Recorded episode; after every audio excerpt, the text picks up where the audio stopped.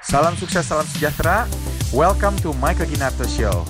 Saya Michael Ginarto dan setiap minggu saya menyajikan kepada Anda orang yang menginspirasi atau pesan yang menginspirasi untuk membantu Anda meraih kesuksesan dalam hidup Anda. Terima kasih untuk waktu Anda. Mari kita mulai.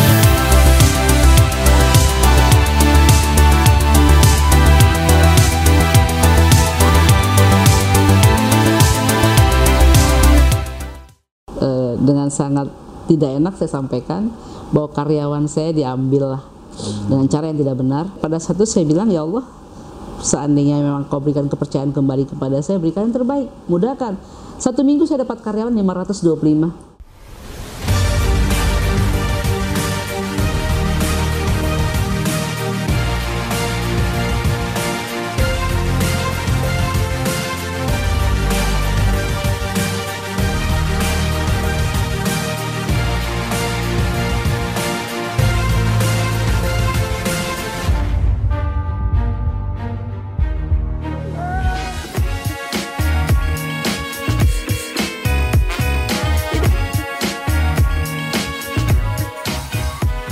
Salam sukses, salam sejahtera. Kembali lagi bersama saya Michael Ginarto. Hari yang istimewa ini kita kedatangan tamu yang sangat luar biasa. Kita kedatangan tamu yang raksasanya dunia logistik dan ekspedisi, yaitu Ibu Reni Sitawati Siregar. Apa kabar Bu?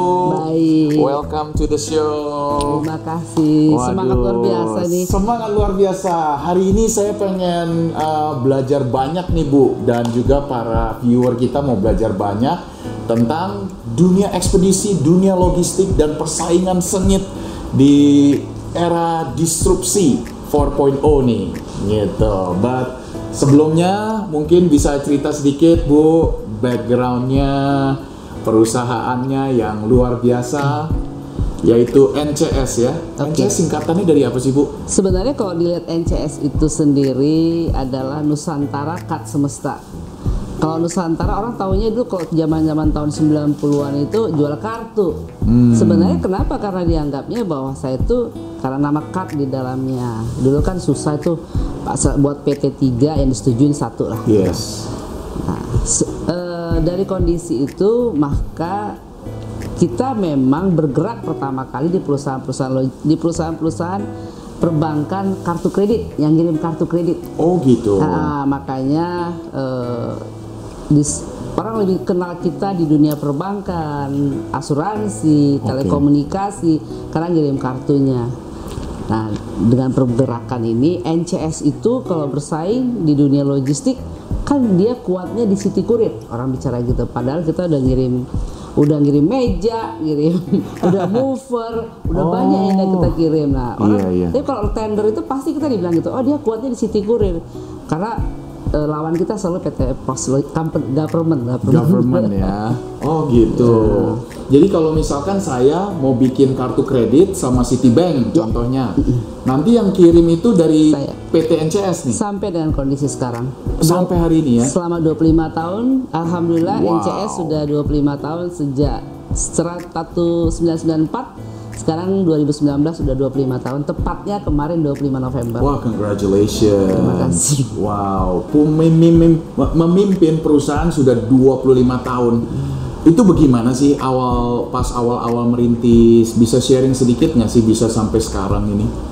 Kita berdiri tahun 1994. eh, mula-mulanya sih sebenarnya tidak langsung ke, ke logistik ya, tidak langsung ke pengiriman karena tidak punya modal. Iya. Jadi artinya kalau ditanya berapa modalnya saya bilang nggak punya karena jual jasa itu sebenarnya nggak perlu modal. Yang penting kekuatan salesnya.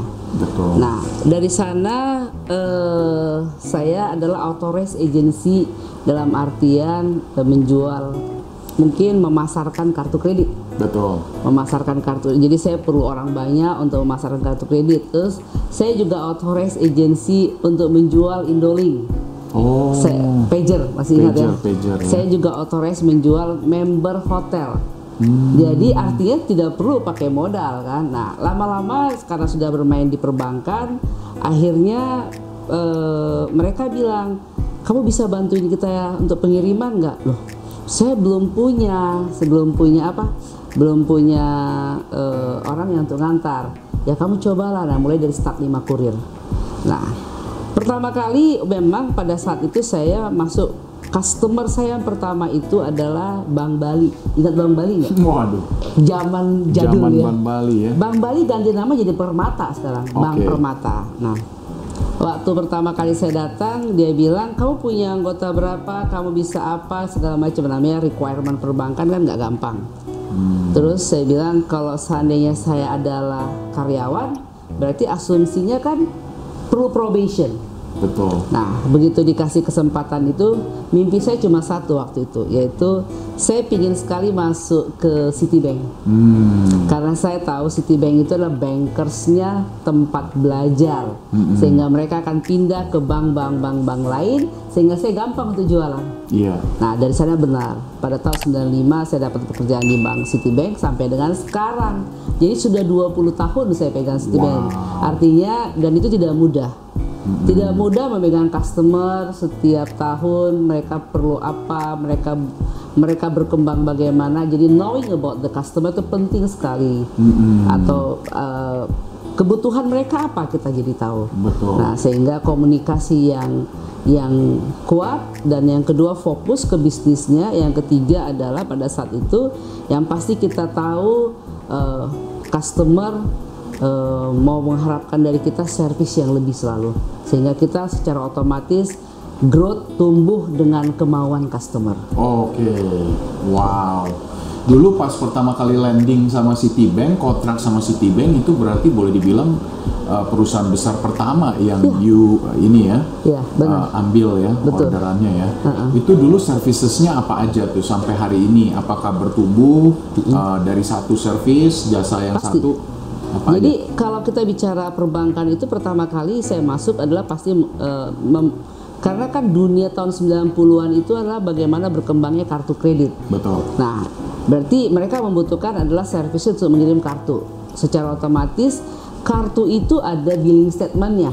Hmm, Berarti ada rekening koran. Kalau sekarang kan memang sudah makin mengecil, Kak, mengecil pengiriman Elektronik. di elektronik sistem kan. Jadi secara otomatis tapi kartu masih tetap. Nah, terus ada gift-nya oh gift card. gift cardnya. Oh, oke. Terus ada juga pada saat ada di sana ada rekening korannya. Hmm. Berarti kita kan ngirim rekening korannya. Ada wealth management mereka yang dikasih hadiah juga. Hmm. Nah, terus yang ke, yang terakhir ada juga dari segi apabila dari statement itu tidak bayar, ada collection letternya. Hmm. Berarti ada drilling yang kita dapatkan dari dari banking itu cukup banyak. Hmm. Tinggal bagaimana pada saat perbankan itu dapat kita tanya kepada mereka eh, cross sell-nya ke mana? Contoh, cross sell itu Bank Mandiri cross sell-nya pasti asuransi. Mereka punya kan namanya Aksa Mandiri. Berarti saya akan berusaha untuk bisa dapat Aksa Mandiri. Begitu juga mungkin Citibank kerjasamanya dengan AIA. Kita harus berusaha mendapatkan AIA. Atau Citibank bekerja sama dengan eh, bank apa apa namanya eh, bisa saja mungkin bukan bukan asuransi tapi bisa saja vendor untuk penyedia edisi edisi kartu Ya. Nah, berarti kita juga bisa kerjasama juga dalam artian ke eh, thermal, kertas thermalnya. kertas Seperti jadi thermalnya. banyak hal yang bisa digarap di dunia perbankan itu, tapi satu sisi adalah tetap mereka sal- selalu mengaudit kita dalam hal data. Nah, kelebihan kita pada saat saat ini dan sampai dan dari dulu sampai sekarang mereka mengaudit yang namanya database mereka tidak boleh bocor. Jangan sampai Oke, bocor. Database uh, klien-klien yang nasabah dikirimin dia. nasabahnya Walaupun ya. mereka sekarang ini pun sudah memotong alamat. Hmm, Padahal coba dengan zaman kondisi sekarang, apa sih yang bisa di hide? Nggak ada. nggak bisa. Tapi sampai dengan sekarang mereka juga tidak mau sampai database mereka itu ini keluar. Kenapa? Asumsinya, cobalah kita sekarang eh, beli beli apa namanya GoFood. Kita kasih alamat rumah kok. Kita kasih apa kita lagi? Apa yang di hide? Nggak ada.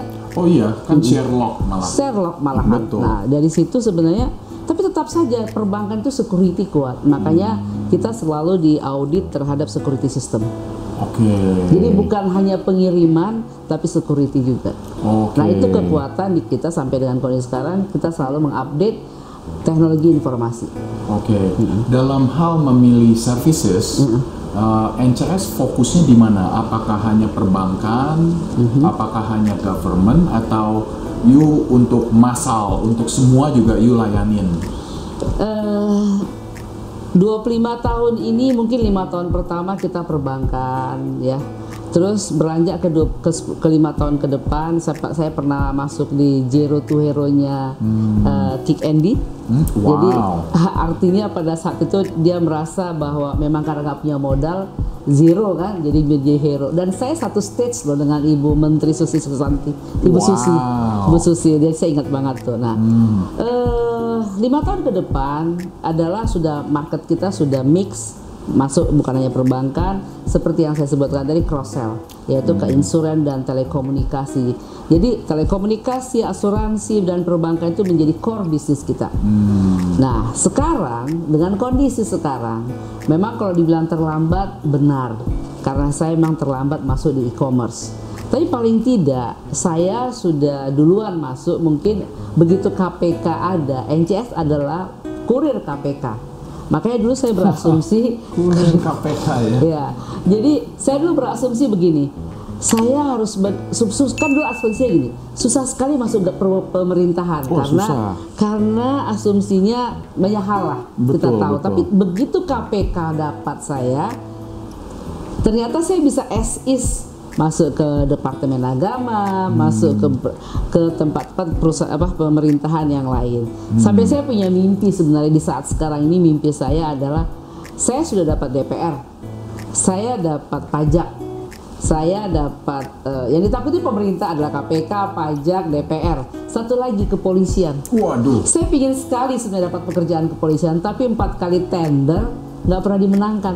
Hmm, Kapolri ya. Iya itu. Tapi mimpi itu mudah-mudahan kalau suatu saat jadi menjadi rezeki kenapa enggak kan? Jadi empat yang ditakuti di negara ini saya bisa masuk, bisa Wah, membantu pengirimannya biasa. itu adalah legacy yang mau saya turunkan besok. Wah hebat hebat hebat. Itu apa sih secret resepinya untuk dapat uh, keempat industri yang orang tuh agak sedikit segen? Eh, Gitu sebenarnya kalau kalau saya lihat ya kalau di dunia pemerintahan ya, Mhm. yang kita kirim di, di KPK itu di awal-awal surat panggilan loh. Oh gitu. Iya. Oh. Di awal-awal, pokoknya jangan boleh terbuka ya, jangan ini ya, jangan ketakutan kita cukup takut sehingga pada saat ada panggilan, ada apa, terus yang kedua pameran, Iya. apa namanya warehouse-nya KPK kita terima. Sebenarnya pada saat kita ambil kita masukin sama konsepnya, masukin penawaran, deal harganya, kita dapat pekerjaannya sama sebenarnya. Begitu juga, tapi sekarang eh, pemerintah kan sudah punya namanya Badan LKPP. Hmm. Badan LKPP ini sama dengan eh, e-commerce-nya pemerintah.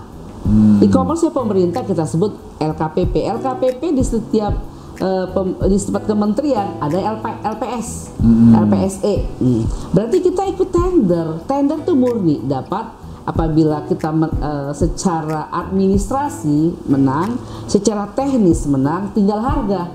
Kalau harga kita ternyata the lower price, so Udah otomatis. Otomatis. Mereka nggak bisa nolak. Iya, iya. Administrasi bagus. uh, apa tadi? Yang tiga itu. Ya tiga itulah harga itu. Harusnya kan saya bisa masuk kepolisian Wah, waktu itu, tapi ternyata iya, iya, iya. belum bisa. Kayaknya saya satu lagi harus dekat. Ah, betul betul. nah itu betul. non teknis yang nggak bisa belum sampai ini dapat saya dapatkan. Tapi kalau saya dekat mungkin ke dunia yang satu itu, mudah-mudahan saya bisa dapat. Iya iya iya, wah hebat banget ya. Sekarang kalau boleh tahu, NCS ini eh, menghadapi disrupsi eh, logistik ini bagaimana menyikapinya?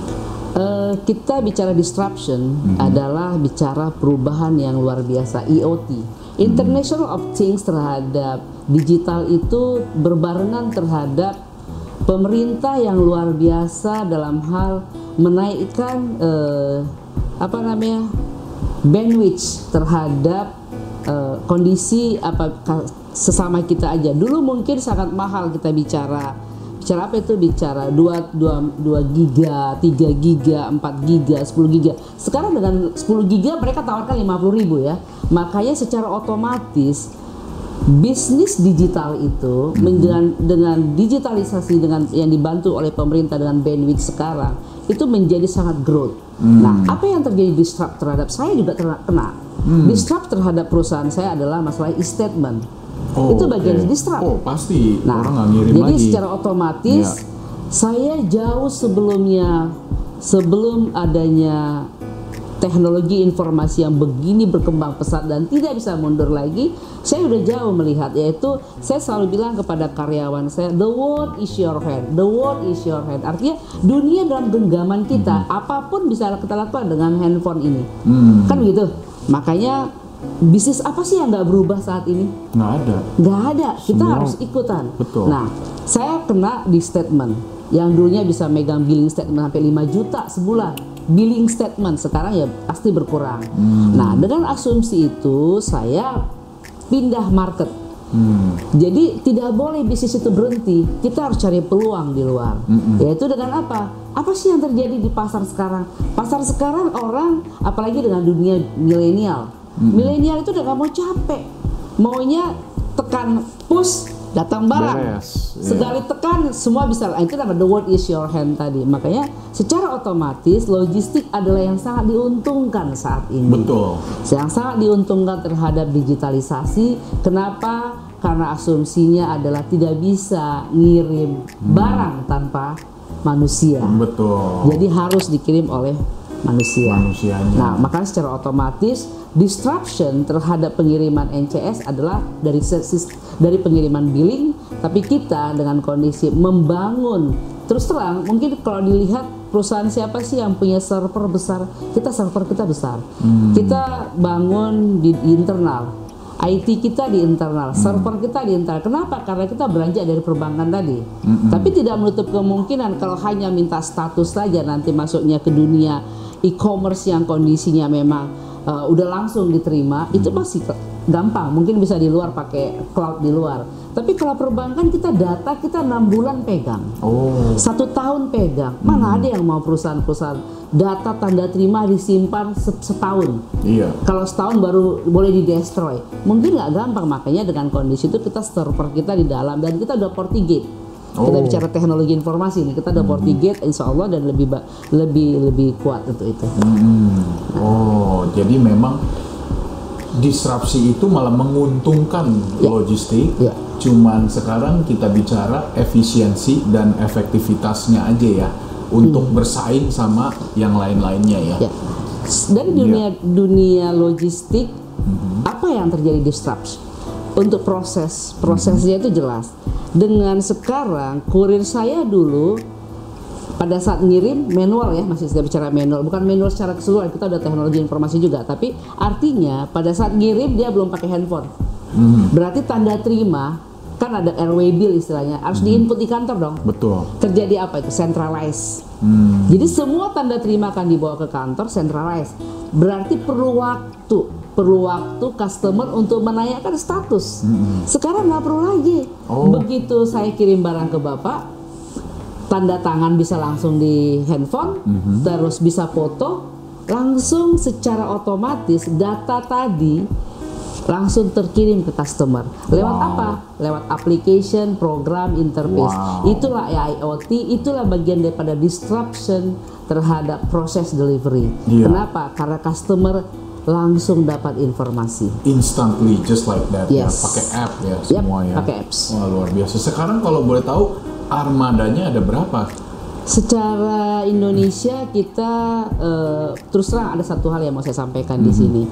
Mungkin Indonesia Timur luar biasa berkembang.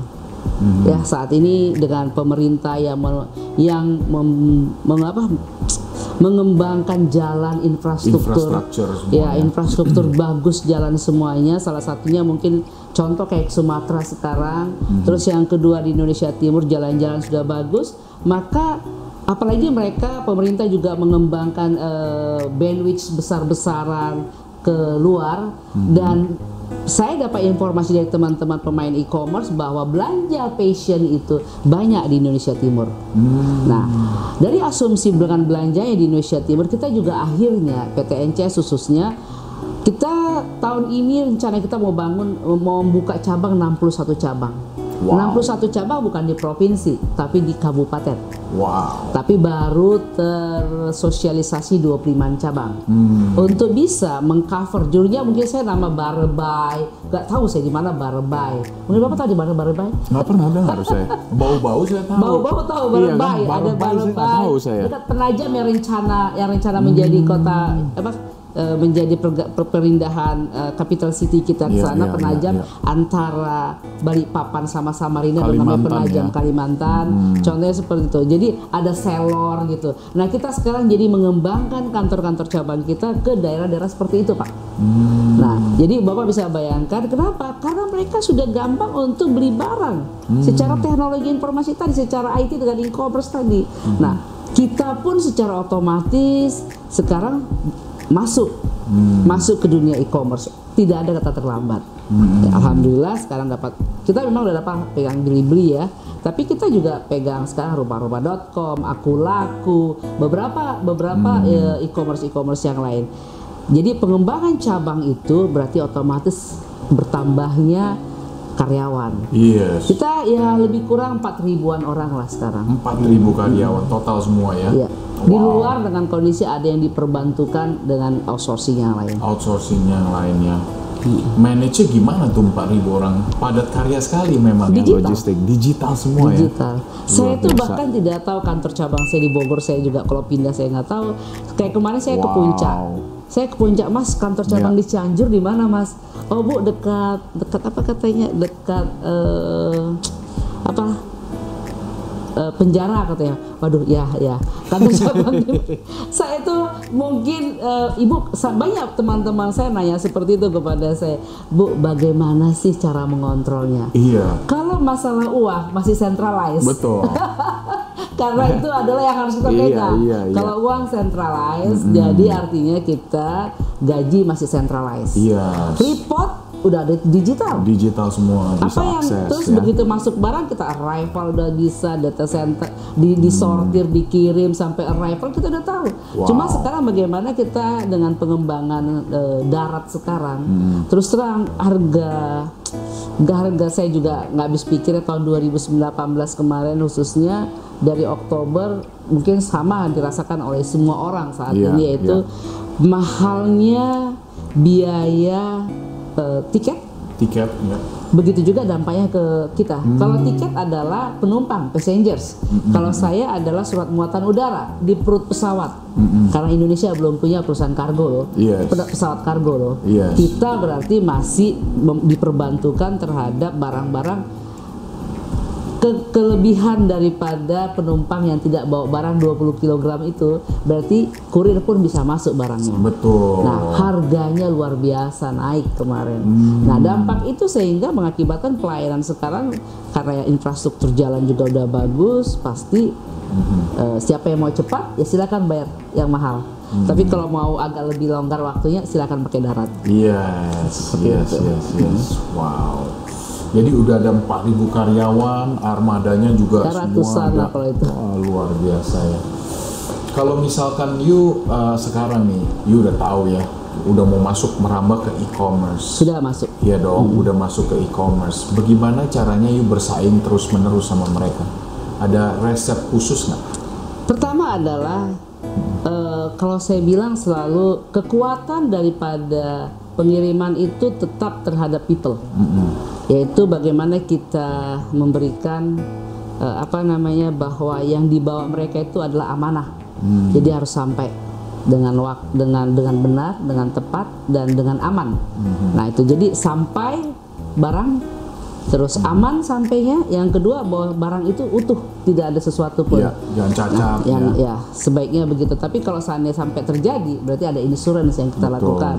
Kalau memang sekarang itu kan 10 kali biaya penjual atau maksimum 1 juta.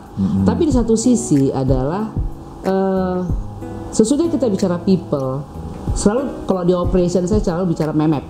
Metodenya kita perbaikin terus menerus sesuai dengan kemau ke sesuai dengan customer, keinginan customer lingkungan kerja kita kita perbaikin terus menerus. Kenapa? Dulunya kita mungkin eh, kalau kita bicara akuarium ya. Kalau kita bicara akuarium, pengiriman itu seperti akuarium juga. Oh, Ini akuarium, dulunya ikan masuk 100 bisa. Mhm. Sekarang datang 100 lagi, akuariumnya gimana? Oh, udah penuh. Penuh. Kalau Iya. udah penuh akuariumnya gimana? Pindah. pindah, Buka ya. lagi. Buka lagi Nah, berarti baru. Hmm. empowermentnya dibenerin.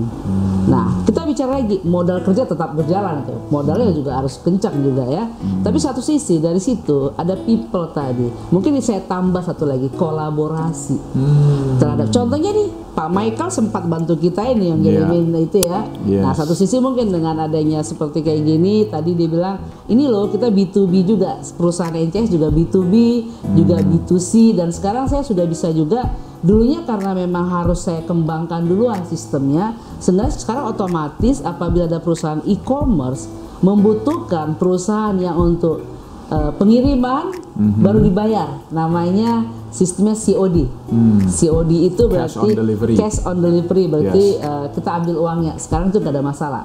Oh. karena saya membangun dari eh, saya orang-orang IT kita di dalam. Jadi secara otomatis mereka bisa mengembangkan kondisi ini sehingga sekarang tidak ada lagi barrier terhadap e-commerce yang COD Wow. gitu Wow. Terus jadi sekarang rencananya ke depannya gimana nih? ini udah 52 nih 25. 25 karena 25 tahun ya Iya. umur 25 tuh anak muda sekarang usaha gimana coba ya Iya. Eh, kalau saya kadang-kadang lihat ya di bawah aduh ini tambah lagi siapa lagi coba kita buka dengan dulu hanya pemainnya nggak banyak Sekarang banyak sekali banyak ya banget. kayaknya ya. Dan juga Banyak ada sekali. dana masuk dari asing ya. ya satu adalah banyaknya pemain karena Iya. logistik dianggap seksi Sangat. jadi banyak pemain terus Gudang, yang kedua gudang, gudang, gudang juga, juga lagi laku. banget terus Iya. yang ketiga adalah banyaknya orang injection terhadap Hmm. Yes. startup startup baru dan yang terakhir yang orang tidak melihat yaitu Hmm. contoh Lazada punya punya kurir sendiri Betul. berarti terus Sinar Mas Salim segala macam udah punya Hmm. sekarang ada lagi eh, Indomaret Indopaket jadi yang gede-gede buka juga Juga masuk, masuk ke juga industrinya tapi ya. kata teman-teman marketnya masih besar Hmm. kenapa Indonesia itu luas banget 17.500 pulau. Tuh Luar biasa. hafal ya Iya. 17 ribu Lima- 17.500 pulau ada 390 etnik yang berbeda cuman bahasanya cuma satu bahasa Indonesia. Indonesia, luar Itu biasa NKRI. yes harus kita tahu itu nah jadi artinya bahwa marketnya masih besar. Size-nya ya. masih besar. Karena memang perusahaan itu logistik itu me- masih dianggap bahwa di Indonesia masih terlalu tinggi biaya logistik. Karena memang sangat luas. Iya. Nah, kalau dibilang ke mana NCS ke depan, pertama adalah saya harus mensiapkan successor. Saya harus mensiapkan eh, pengganti saya, penerus penerus saya, yang Yang yang harus- terutama memiliki visi yang sama. visi core value ya Benar. Nah, satu itu. Yang kedua, saya punya mimpi seperti Astra sebenarnya. wow William Eh, seperti Astra itu begini. Mungkin we are the small company now, but I will the big, big thing, think big. Yes. Ya, harus kan? Nah, Yes. jadi dreamsnya juga harus tinggi, besar ya. Nah, eh, satu hal adalah saya ingin sekali bahwa NCS tidak dilihat lagi sebagai perusahaan family business, tapi saya berharap menjadi professional business. Makanya mungkin tahun depan saya sudah CEO-nya juga kemungkinan besar sudah orang profesional. Nah, mulai mempersiapkan eh, saya mempersiapkan pre- infrastruktur yang pasti, eh, mempersiapkan juga sistem lebih berkembang dan tidak mungkin tidak dan apa tadi eh, operation kita harus diberesin. Sesudah itu kita perbaiki seluruh cabang, brandnya kita naikin, reputation kita naikin. Nah, satu hal saya pingin juga go public. wow Jadi kan berarti udah milik semua udah orang. milik semua orang ya udah go Benar. public ya Pingin ke sana. wow itu ada timelinenya nggak target nih Ada bawa. Waduh. ada targetnya nggak? Eh, saya sih berharap lima tahun ini. Lima tahun maksimum ini di ya, lima tahun ini. benar-benar ya. Bagus bagus. Ini manage 4.000 orang pasti nggak mudah.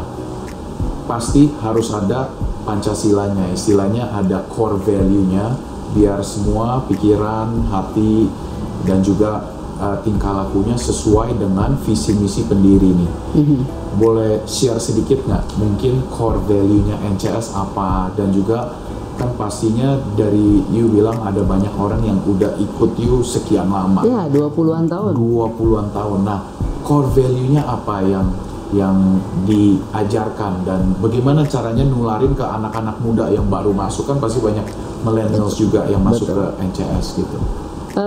Eh, mungkin saya mau sampaikan NCS itu kuat kuat dalam arti eh, no barrier No, no barrier. barrier with CEO CEO. and then until the courier no Oh, barrier Artinya we open can door talk policy. yes you Ya. can talk to CEO because our handphone our mobile handphone they have Mhm.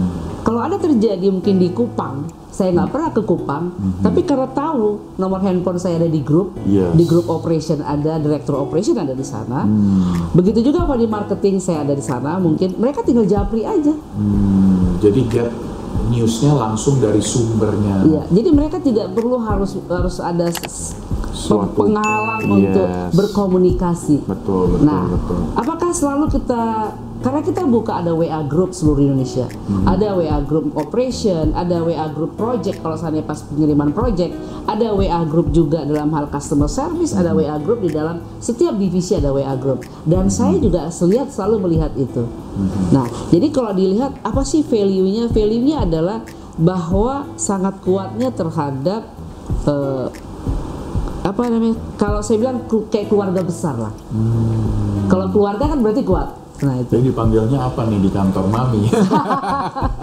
dipanggil tetap ibu Oh, ya. tetap ibu ya. Panggil ibu. Iya kan ibunda gitu ya. Oh, enggak. Bunda, bunda ya. Kalau dia tante kali ya.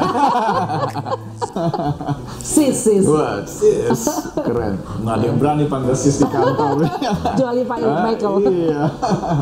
Terus jadi wow, jadi nomor satu open door policy supaya you bisa dapat newsnya langsung from the source, Ya. you bisa pecahin masalah. Ada value apa lagi? Otomatis kekeluargaan Eh, Keluarga, juga. kekeluargaan. Iya kan. Terus Ada eh, kita kasih gift ya. kasih gift. Jadi kalau saya bisa bicara eh, karyawan itu yang terbaik. Mhm. Untuk karyawan-karyawan lama kita berusaha memberikan mereka berangkat haji. Hmm.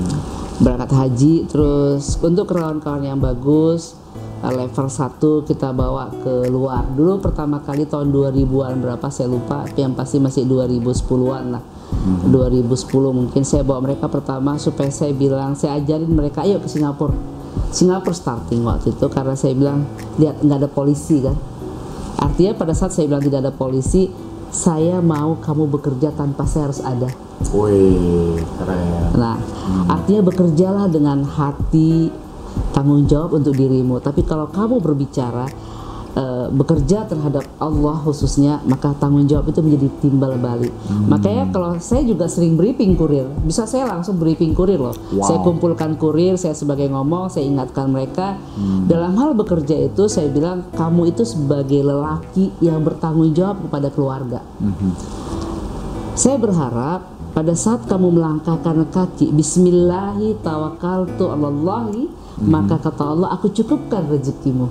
Rezeki itu bukan dari harta saja, tapi Betul. sehat, keluarga itu rezeki. Rezeki, Makanya aku iya. cukupkan rezekimu, aku ampuni dosa kamu. Luar Artinya biasa. asal kamu punya niat bekerja dengan baik, sehingga pada saat bekerja dengan baik Allah akan kasih rezeki dari mana saja. Nah, saya bilang seperti itu mereka jadi saya arahkan agama juga menjadi tolak ukur dalam bekerja. Betul. Itu jadi Wow. berharap sekali saya selalu bicara mau ke saya ke Medan, mau saya ke Jogja, ke Surabaya. Kalau saya ngeberi briefing kurir, saya bawakan bahwa yang kita kasih, yang kita kirim ini amanah. Hmm. Bukan punya kita, jangan boleh ambil. Jangan niat melirik ada majalah bagus, gua ambil nih. gitu, jangan. Iya, Karena itu iya, punya iya. orang, amanah. Luar biasa diajarin begitu ya. Ya. Dan kasih. Kalau seandainya memang yang satu masalah reward tetap kita berikan kepada karyawan contohnya yang terbaik. Ya seperti saya punya beberapa ada tempat penginapan ya. Jadi boleh keluarganya free lah nginap. Terus Wow. kalau seandainya ke Bali ke dua orang yang terbaik pergilah ke Bali. Terus kita bawa juga ke mana-mana. Wah hebat nih. Berarti uh, sistem kekeluargaannya sangat amat ketat, you dekat, nggak ada jarak, dan juga you juga mengajarkan mereka untuk berbelas kasihan dan juga menaruh kepercayaan ya. Betul. You nggak usah dipolisiin, you tau lah langkahnya mesti bagaimana gitu ya. Nggak Cuma perlu saya ada ya. di sana. Makanya Waduh. kalau ditanya, kamu kan pernah ke Manado? Saya nggak tahu kantor saya di mana di Manado. saya nggak pernah ke Manado, tapi Iya, kantor iya, saya iya. ada di sana dan eksis. Dan eh, contoh ini ulang tahun ke-25, saya seluruh seluruh Indonesia merayakannya. Silakan kamu berpesta di semua tempat. Maksudnya kantor Jogja mau makan di mana terserah, tapi rayakan. Nanti Iya. nanti kan sekarang YouTube udah luar biasa, Instagram Iya, luar iya, biasa. Tolong ya, kayakan ke Instagram. Iya, wow. Ya, seperti itu. Wah, bagus banget lah. Titik terendah di Hidup saya. Dan hidup Bu Rani. Nangis nih, oh salah ya.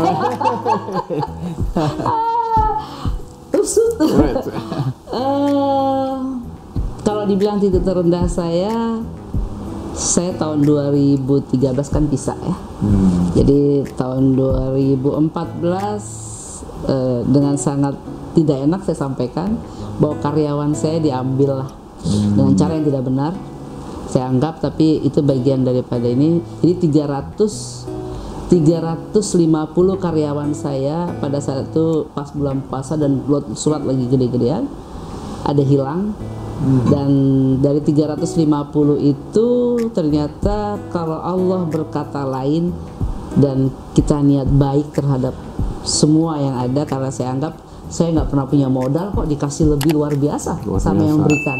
Yang memberikan siapa sih yang di atas kan? Di atas. nah saya pada satu saya bilang ya Allah seandainya memang kau berikan kepercayaan kembali kepada saya berikan yang terbaik mudahkan. Satu minggu saya dapat karyawan 525 Wow. dan itu amazing bagi saya. Dan memang itu masa-masa wave yang luar biasa komplain yang luar biasa saya harus tanggulangin. Begitu proses berjalan dan berjalannya waktu eh, ternyata kami bisa laluin saya anggap kami kenapa karena saya rasa bahwa semua orang sama-sama berharap NCS tidak tidak tidak jatuh tapi bangkit, bangkit dan lagi. alhamdulillah itu adalah kalau kita bilang setback kita ke belakang tapi lari kita lebih kencang Wah, kayak karet ya. Ke Mundur dulu. tak, mundur dulu satu nah tinggal langsung. lompat ya. Luar itu biasa. the lipsnya kita dan saya Iya, bersyukur iya, iya. akhirnya semua operation saya bawa sebagai rasa terima kasih pada saat itu saya bawa ke Jepang Wow, luar biasa. itu masa-masa iya, iya. yang paling bawah dalam hidup saya saya, Saya rasa perhatikan kayaknya Bu Reni ini selalu dalam situasi apa pun berpikir positif dan Ya, juga bismillah. punya sikap hati berserah sama yang di atas ya. Itu mungkin suatu sumber kekuatan yang Ya. yang selalu ada ya. betul karena Ya. saya pikir saya tuh datang ke Jakarta saya hanya cuma bawa kaos. Tamat kuliah orang tua saya cuma bilang ya udah silakan. Udah malas lah di Jakarta ma- apa eh, nggak nggak nggak nyaman gitu. Cobalah kan kamu udah tamat kuliah. Kamu bisa Quran juga bisa baca. Ada yang kamu pegang aturan dari dari yang di atas ada Yes. juga yang kamu pegang yaitu yang namanya horizontal. Kamu punya ilmu. Betul. udah kamu bersaing Cuma itu. Jadi hidup itu adalah ada urusannya vertikal, ada urusannya horizontal. Horizontal. Iya, iya, iya. Gitu. Boleh nggak kasih tips sukses buat bagi para millennials yang sedang merintis usaha, yang ingin punya ya punya impian besar, cuman mungkin kalau lihat sapunya pas-pasan gitu loh. Nah mungkin gimana caranya mereka untuk memiliki membangun satu perusahaan kan harus ada resepnya. Betul. Nah menurut eh, Bu Reni apa nih nasihat yang berikan para millennials dan orang-orang yang nonton nih Saya sebenarnya kagum loh sama mereka. untuk Kagum sama milenial sekarang. Karena di zaman kita dulu cari ilmu susah. Tidak terlalu banyak informasi. Betul. Sekarang apa yang nggak bisa? Mereka mau buat dari mana juga bisa. Ada Google. Ada Google, bambahnya Google. Tinggal satu, kemauan dan mau. Betul. Cuma satu, kemauan dan mau. Bukan maunya ditaruh di atas, tapi bergeraknya tidak ada. Jadi artinya pada saat menerap mem- membuat sesuatu keinginan harus punya kemauan yang kuat. Bahwa saya insya Allah berhasil. Tapi jujur jadi orang. Kenapa saya bicara jujur di sini? Karena saya juga kalau berbisnis sampai dengan detik ini saya masih melakukan itu. Tidak ada tidak saya berusaha ke sana. Karena apa? Yang saya pertanggungjawabkan bukan hanya di dunia.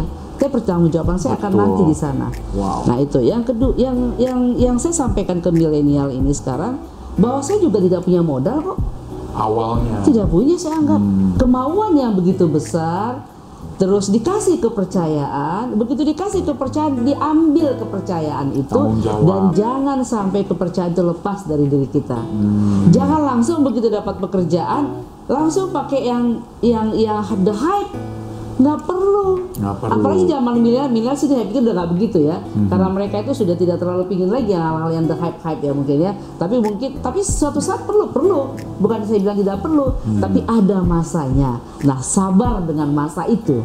Untuk bisa beli mobil yang bagus langsung bisa rumah yang bagus sabar. Saya saja dulu saya tinggal di Cinere di daerah Sawang Permai sana. Terus saya mau beli kantor atau mau mau beli rumah di Jakarta saya putuskan saya harus beli kantor. Dengan saya beli kantor, saya punya uang, saya baru bisa beli rumah. Dan Betul. dengan waktu yang sangat cepat bisa beli kantor, bisa beli rumah, bisa beli warehouse. Prioritas, Berarti ya. semua itu harus dibuat prioritas. Dan yang terakhir dalam berbisnis itu fokus. Fokus ya. Fokus dan ingat bahwa jangan takut terhadap persaingan. Hmm. Di mana pun persaingan itu pasti ada. Competition itu ada. Tidak ada, tapi you have to struggle. Oh pasti dong. Nah, itu aja. Struggle, fokus. Jadi competition pasti ada. Tidak akan ada di dunia yang tidak punya competition. Nggak ada, yes. Jadi akan ada persaingan. Dengan adanya persaingan, kita jadi mau punya Betul. inisiatif, Kreatif, kreatif, iya. sehingga kita lebih maju daripada orang yang tidak punya kreatif. Hmm, berkolaborasi. ya. Yes. Itu penting sekali saat ini. Kita tidak bisa ya. Saat ini saya anggap adalah tidak bisanya berdiri sendiri. Hmm. Semua orang berkolaborasi saat ini. Siapa yang nggak kolaborasi sekarang? Jadi jangan takut untuk untuk berkolaborasi kepada siapa sepanjang itu baik. bersinergi ada tipsnya nggak? Boy kita kolaborasi sama orang apa nih? Pilih-pilih nggak orangnya mesti begini, mesti begitu. Pasti. Kalau dalam hal kolaborasi itu Hmm. Sebenarnya chemistry ya. loh. Oh chemistry ya. Chemistry itu pasti ada. Paling Jadi penting ya. paling penting. Jadi eh, gimana ya kalau kita membuka sesuatu kita nggak punya nggak punya rasa apa ya rasa Ya chemistry lah. chemistry ya. Iya. Kalau kita nggak punya nggak mungkin, Nggak mungkin kita ngeklik. dekat, nggak ngeklik bahasa sih Iya, sekarang nggak bahasa ngeklik. sekarang harus ngeklik Klik dulu. kan, nah harus Yes. keklik. Begitu kita udah ngeklik baik dalam vision, Mhm. baik dalam komunikasi, Values. value, Mhm. nah mas pasti jadi. Itulah bentuk daripada collaborate. Hmm. Nah, dalam collaborate itu semua saling menguntungkan. Tidak ada satu yang diuntungkan, satu yang dirugikan, nggak boleh dong. Itu sih. Hmm, Betul. Win-win. Jadi kalau Win-win. kolaborasi jangan mau menang sendiri. Betul. Harus Jadi harus pikirin. banyak mendengar, Hmm. banyak dengar sehingga terjadi collaborate yang lebih. Jadi tidak harus sebagai eh, saya kan bos, nah, itu Eh, nggak boleh. nggak boleh. ya. Boleh. Moto dalam hidup satu kalimat. Jujur, Jujur ya. Integritas ya. Nomor satu ya. Hmm. Iya. Jujur sama diri sendiri. sendiri-sendiri, keluarga, teman, Hmm. customer. Walaupun kalau jujur kita kebakar pun tetap jujur. Eh, jujur itu pahit. Hmm. Tapi saya selalu bicara begini, ada empat sifat Rasul. Hmm. Saya masa satu aja nggak bisa sih, walaupun itu susah sekali. Itu saja. Iya, iya, iya, iya. Kembali ke agama ya. Kembali lagi, kayaknya sangat amat ini ya, jadi panduan uh, untuk mengambil keputusan. Kita cek dulu sama bos di atas ya, ya, iya kan? dalam banyak hal. Iya. Dalam banyak hal saya selalu berbicara. Karena saya anggap saya tidak tidak bisa jadi siapa-siapa. Saya tidak pintar istilahnya. Banyak yang lebih pintar, banyak yang lebih hebat. Jadi pada saat mengambil keputusan saya selalu berkomunikasi lah. Jadi mengambilnya supaya tidak salah. Buku favorit. Buku favorit sampai dengan sekarang. Sebenarnya saya buku favorit cuma satu sih. Al-Quran. Jawabannya cepat sekali. Kalau cuma satu ya, ya itu dia lah. Karena tiap hari dibaca, Tiap hari baca, tiap ya. Hmm. hari dibaca, tiap hari dipahami dan berusaha menghafal susah sekali. Luar biasa. Jadi Iya, buku iya, favorit iya. saya suka di sana dan saya selalu banyak jawaban di sana. Hmm, Ya dalam hal apa saja. I see, I see. Kalau berwisata paling demen ke mana? London. London. Salah banget ya. Waduh. karena Kota romantis loh London, London itu. itu polite ya. Iya, iya, iya. iya. Those people is too polite because it's so many ethnic. Tadi kita Ethnic bicara group. etnik ya. Di Indonesia etnik 365 dengan NKRI. Di sana juga etniknya banyak sekali loh. Sangat Ada banyak. ratusan. Yes. Dan sangat ya saya senang ya. Walaupun mahal. iya, iya. Semuanya pound ya. Pounds. Semuanya pound sterling. Bener. I see, I see. Kalau boleh tahu, orang yang you pandang sebagai seorang mentor dalam hidup you. Mentor ya.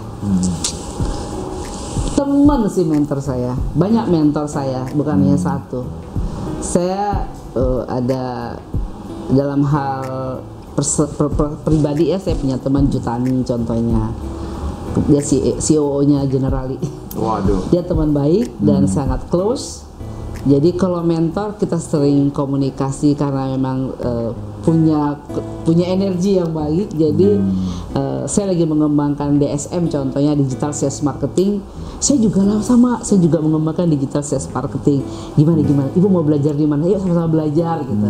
Dia sama-sama belajar. Itu bagian daripada kalau saya bilang mentor banyak teman-teman yang saya lihat eh, berhasil kuat.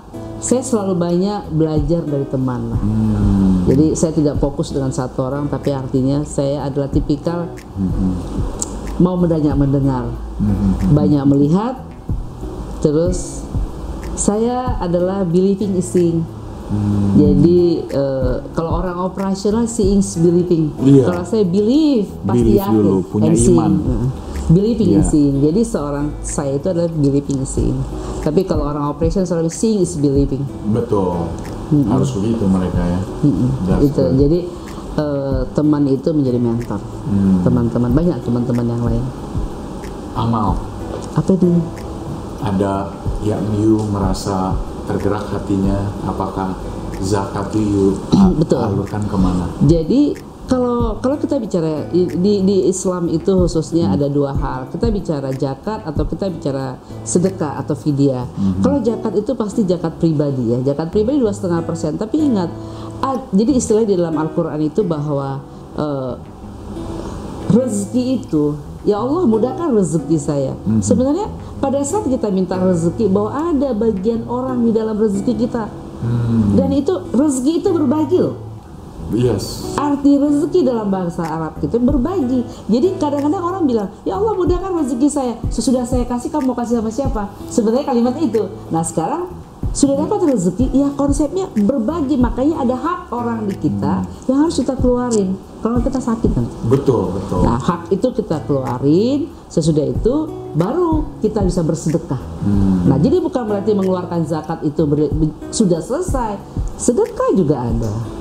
Dan sekarang saya berharap saya bisa bangun tahfiz rumah-rumah penghafal Quran. Lagi berharap pindah ke sana. wah luar biasa pasti Allah pasti berkatin luar Amin, biasa ya amin, karena itu amin, kunci kesuksesan itu Amin. sedekah, dan Sedekah. berzakat ya Betul.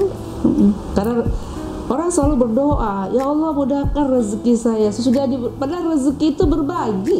betul ya Begitu kamu saya kasih bagi, jangan simpan sendiri muntah. muntah benar-benar luar biasa nih Bu Reni well saya belajar banyak dari filosofi hidup terutama ya karena dari hati itu memancar semua kan ke Iya. depannya. Dan itu pasti bisa dirasakan di uh, bagaimana you memimpin suatu perusahaan keputusan you untuk ngambil proyek bagaimana. Dan yang paling berkesan sebenarnya moto dalam hidupnya adalah kejujuran.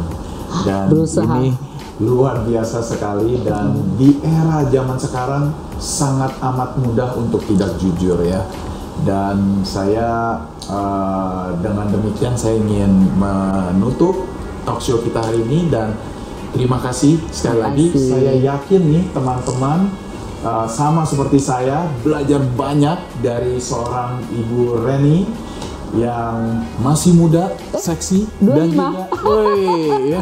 Dan energinya ini luar biasa. Semangat, semangat. Semangatnya ini luar biasa. Semangat, semangatnya milenial. Yes, semangat milenial. Jadi jika teman-teman sekalian ingin ada pertanyaan, bisa komen di bawah atau mungkin mau follow Instagramnya apa nih? Reni Sitawati. Reni Sitawati di Instagram bisa DM beliau kalau ada tanya apa dia punya open door policy jadi siapa pun bisa bertanya sama beliau dan jangan lupa ya hanya di Michael Ginato jika anda merasakan manfaat dari talk show kita hari ini please share to others dan klik subscribe klik loncengnya only at Michael Ginato oke okay? Saya tunggu komentarnya di bawah dan salam sukses, salam sejahtera.